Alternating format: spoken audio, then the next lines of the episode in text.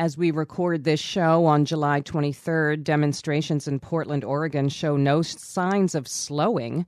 Protesters demanding an end to racist policing in the wake of and even before George Floyd's murder had been met with what local activists describe as typical aggression from Portland's police department the indiscriminate firing of tear gas and other munitions into peaceful crowds, flashbang grenades, beatings with batons.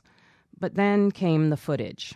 A man dressed in black stands apparently alone on a darkened sidewalk when two heavily armed men in camouflage walk up on him, hustle him off into an unmarked van, and drive off refusing to identify themselves to observers. We've since learned this is part of an orchestrated effort by the Trump administration to deploy federal law enforcement agents to deal SWAT style with what they call violent anarchists. What's more, they plan to replay those nightmarish scenes from Portland wherever they see fit. As acting Homeland Security Chief Chad Wolf says, quote, I don't need invitations, close quote.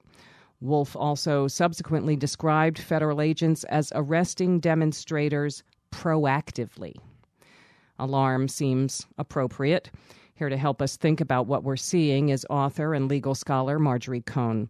She's professor emerita at Thomas Jefferson School of Law and a former president of the National Lawyers Guild. She joins us now by phone from San Diego. Welcome back to Counterspin, Marjorie Cohn. Thanks for having me, Janine. Well, these street pickups, when you first see it, you think it's a movie. As I understand it, the line is that these federal agents see someone, not necessarily anyone they've seen commit a crime. They, say they want to talk to that person, have a consensual conversation with them, and then they, the agents, fear for their own safety, so they decide they want to have that conversation elsewhere like the courthouse, and then, oh, you're free to go. This wasn't even an arrest at all. Is that legal or constitutional? No, it's not. In order to have a legal arrest, you need probable cause to believe that the person committed a crime. And these snatches by unidentified federal officials in unmarked vehicles, snatching peaceful protesters off the streets, transporting them to unknown locations without informing them of why they're being arrested and later releasing them with no record of their arrest, violates the law. And this proactive arrest that uh, the Department of Homeland Security is in- intending to carry out violates the Fourth Amendment, which requires that as I said, an arrest be supported by probable cause. This reminds me of the movie Minority Report, where they're trying to predict who's going to commit a crime. There's nothing in the law that allows proactive arrest there have been lawsuits filed, and they basically allege violations of the First Amendment, freedom of speech and press, the Fourth Amendment, prohibition on unreasonable searches and seizures, the Fifth Amendment, right to due process, and the Tenth Amendment, which says that powers not delegated to the feds are reserved to the states. And this is what is being litigated now. One attorney, Juan Chavez, with the Oregon Justice Resource Center, said it's like stop and frisk meets Guantanamo Bay. Well, federal law enforcement are permitted to go into states to protect federal property, like courthouses, and to prosecute federal crimes. But policing protests, you know, just at the letter of the law, goes beyond that function.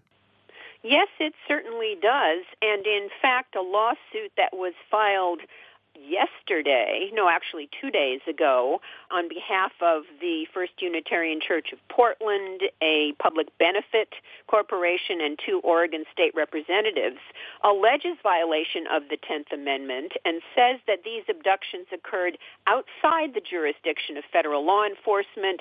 Those abducted were not attacking federal property or personnel, and they weren't on federal property at the time that they were abducted. The ostensible or the stated reason for these federal goons to go into Portland and other cities as well, which is happening as we speak, is to protect federal monuments and statues. Trump issued an executive order on June the 26th saying that his federal forces were going to protect these monuments. And there's no monuments around where they were.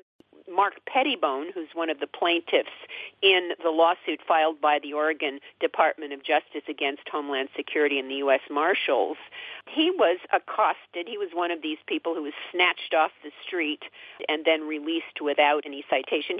He was taken in this unmarked van to a federal courthouse, the Mark O. Hatfield U.S. Courthouse.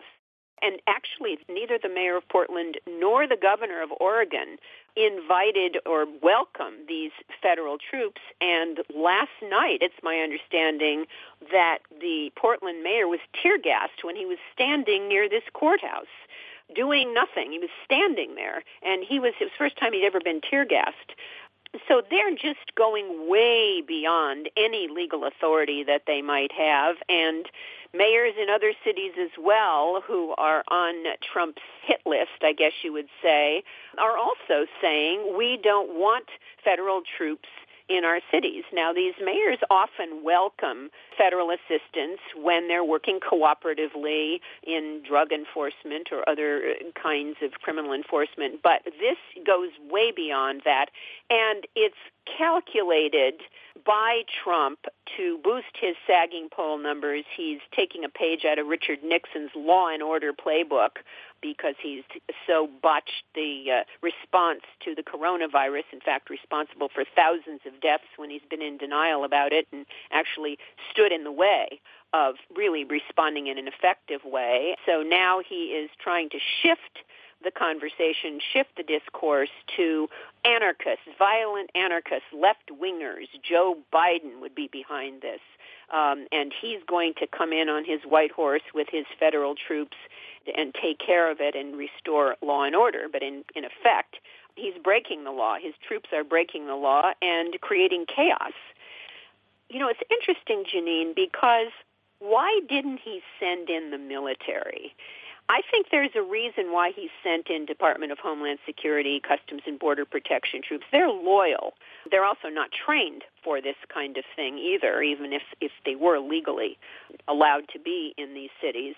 But the Uniform Code of Military Justice provides that service members must obey lawful orders, but they have a duty to disobey unlawful orders.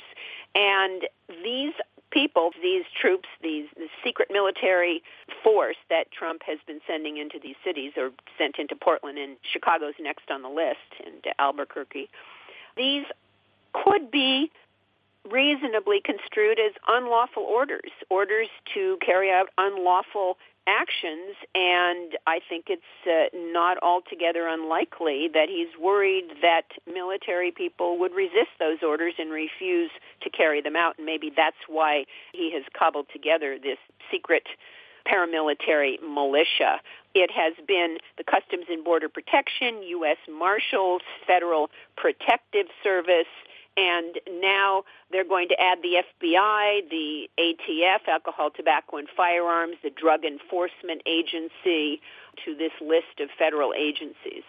Well, I can see the worry about maybe not using the military because, as you've Uh, written about, there was military official pushback after his photo op thing where he used military officials to clear out the space in front of the church. And there was some indication that, you know, we're not going to necessarily have your back. Now, I did, though, want to say.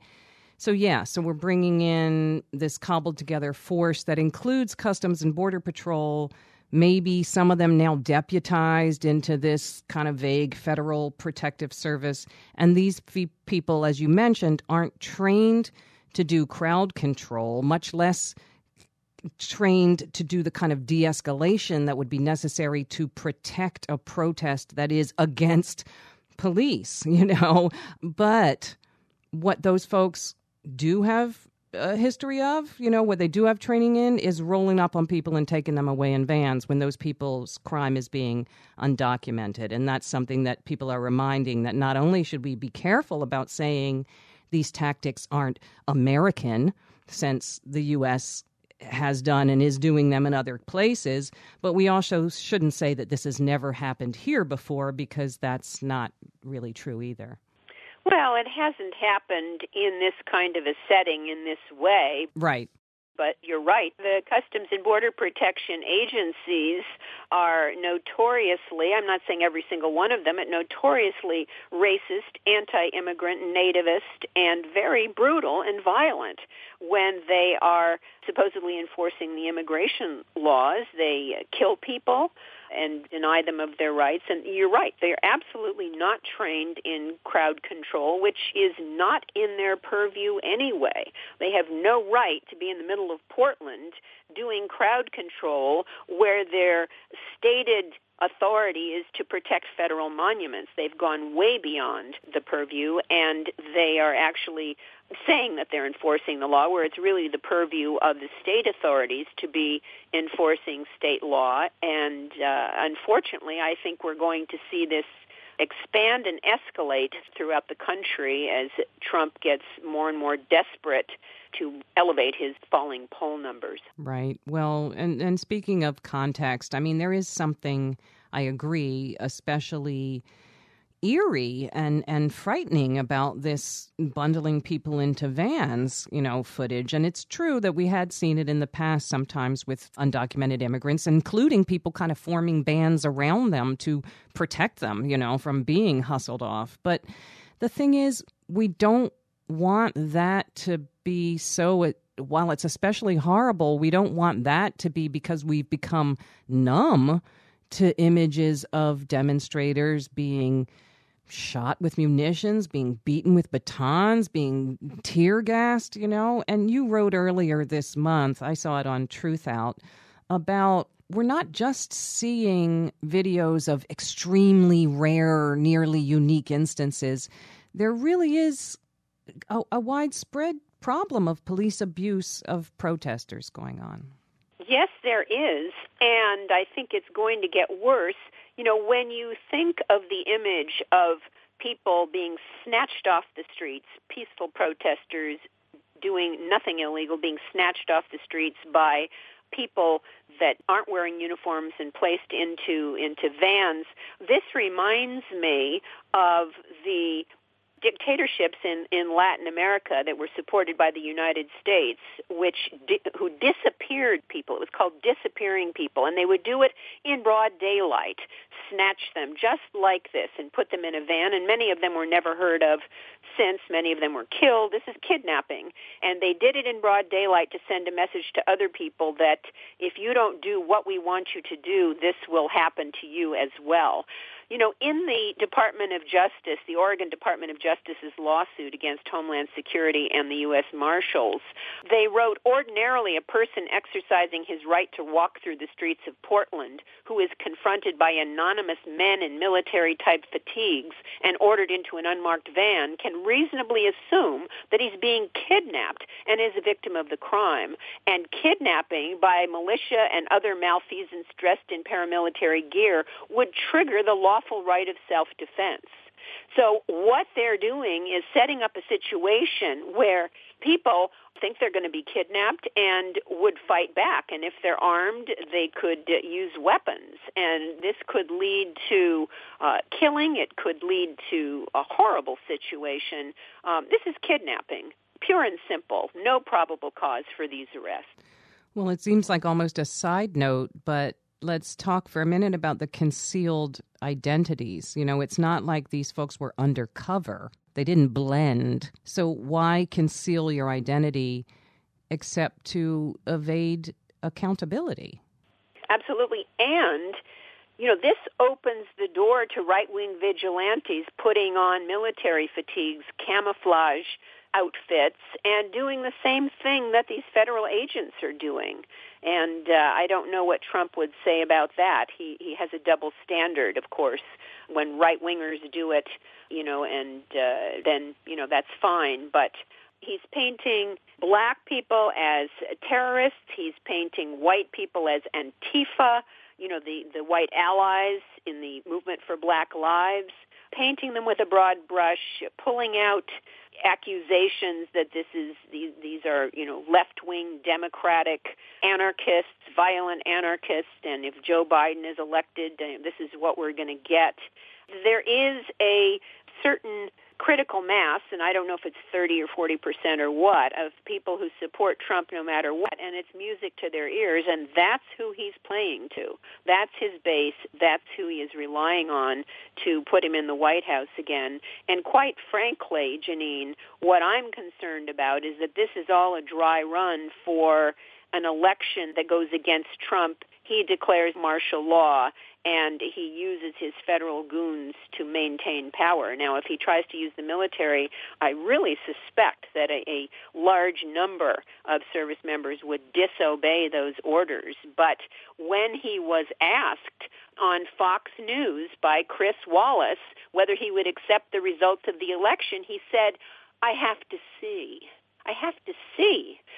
Can you imagine?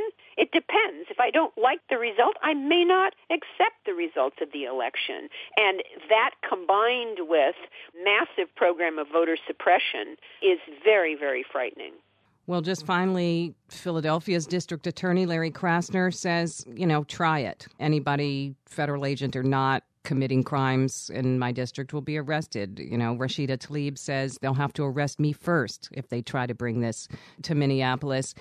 So we have some legislation. There's legislation about agents have to identify themselves and their agency. We've got lawsuits from the ACLU and other folks.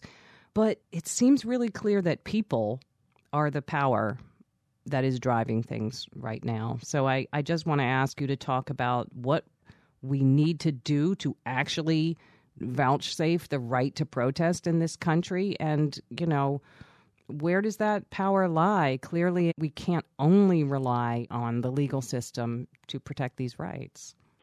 It's the power of the people, and people are in the streets, hundreds of thousands of people in the streets in U.S. cities and in cities around the world in support of the movement for black lives and against police brutality.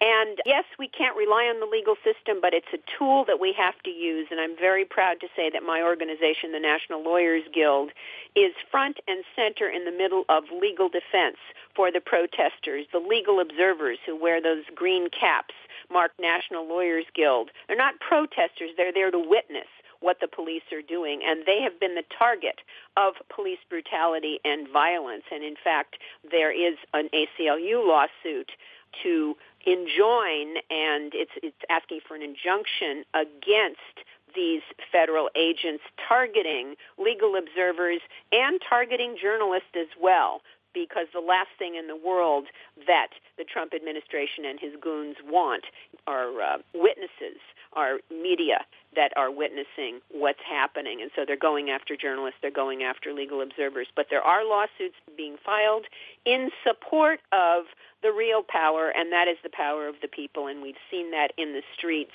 for the last 50 some days since the public lynching of George Floyd. And I think that what Trump is doing is going to exacerbate or elevate those protests. We're going to see much more protesting now that he is committing these illegal atrocities with his private military, paramilitary force.